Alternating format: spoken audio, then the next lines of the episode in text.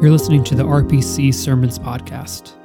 This episode is a part of our Advent Meditation Series, where we've invited members of this community of faith to share about a particularly meaningful tradition they practice and how it ties into the Christmas story.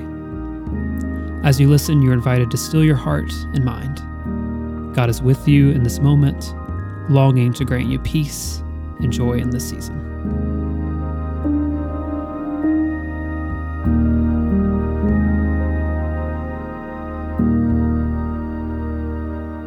I'm Missy Anderson, and I'm a member of Roswell Presbyterian Church.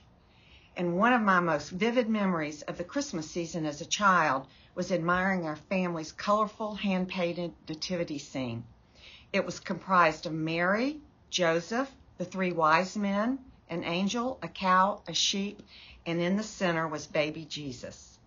They were placed in a wooden manger with a straw floor.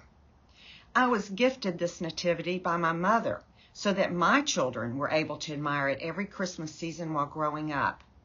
My childhood personal Bible was also set out open to Luke chapter 2, verses 1 through 20, which tell the story of Jesus' birth. My favorite verses are 10 through 12. But the angel said to them, "Do not be afraid. I bring you good news of great joy that will be for all people. Today in the town of David, a Savior has been born to you. He is Christ the Lord. This will be a sign to you. You will find a baby wrapped in swaddling clothes and lying in a manger." My son now has the nativity to share with his children.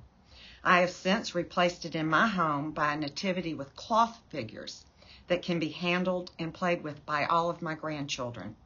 Set next to it is a child's pictorial book explaining Jesus' birth. And so the tradition continues to another generation. My prayer is that all children will be brought up in the knowledge of our Lord and Savior, Jesus Christ, and in their future they will glorify God and further God's kingdom on earth.